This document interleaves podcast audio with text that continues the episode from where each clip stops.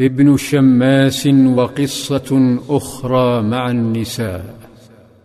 قبل فترة كانت زوجة ثابت بن شماس تطلب الخلع منه واليوم ها هي أميرة بني المصطلق سبية في بيته تطالبه بالشيء ذاته تناشده المكاتبة والمكاتبة هي أن تشتري نفسها منه.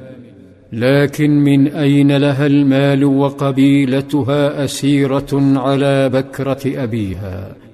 ضاقت الدنيا ببرة بنت أبي الحارث بعد أن ورطها والدها بحرب لا مبرر لها.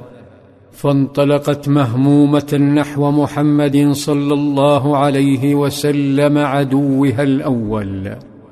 هكذا لقنها والدها ولقنها وثني قريش.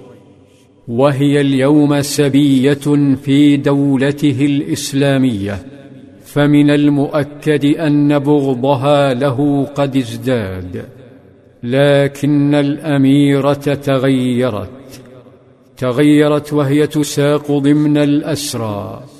وتغيرت حين حطت بمدينة محمد.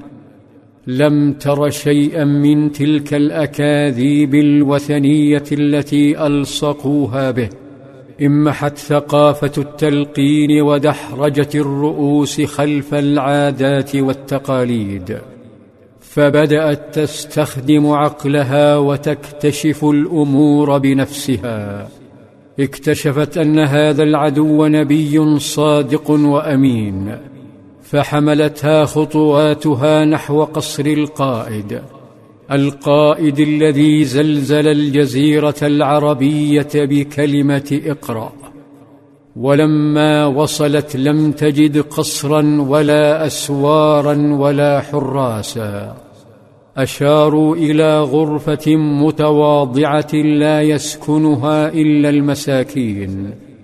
أهذا هو قصر محمد. استأذنت فأذن لها فدخلت. فتحركت غيره عائشه التي بدأت تنظر لغريبة حلوة ملاحة. لا يراها أحد إلا أخذت بنفسه. قالت عائشة والله ما هو إلا أن رأيتها على باب حجرتي فكرهتها. قدمت برة التماسا لا يوافق عليه إلا العظماء فقالت يا رسول الله أنا برة بنت الحارث بن أبي ضرار سيد قومه. وقد أصابني من البلاء ما لم يخف عليك فوقعت في السهم لثابت بن قيس فكاتبته على نفسي فجئتك أستعينك على كتابتي.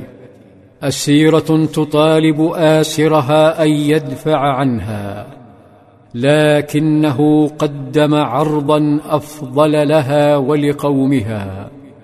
فقال صلى الله عليه وسلم فهل لك في خير من ذلك؟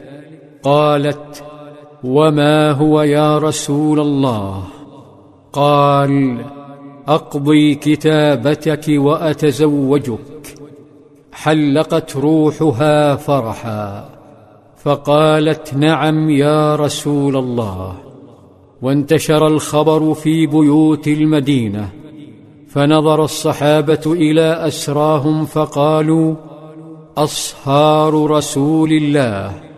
فأطلقوهم. غارت الصديقة.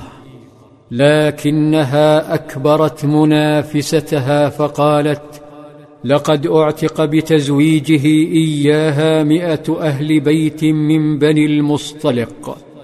فما اعلم امراه كانت اعظم بركه على قومها منها زفت بره فلم ينشغل صلى الله عليه وسلم بجمالها عن روحها وعقلها شرع بتوعيتها وبدا باسمها فغيره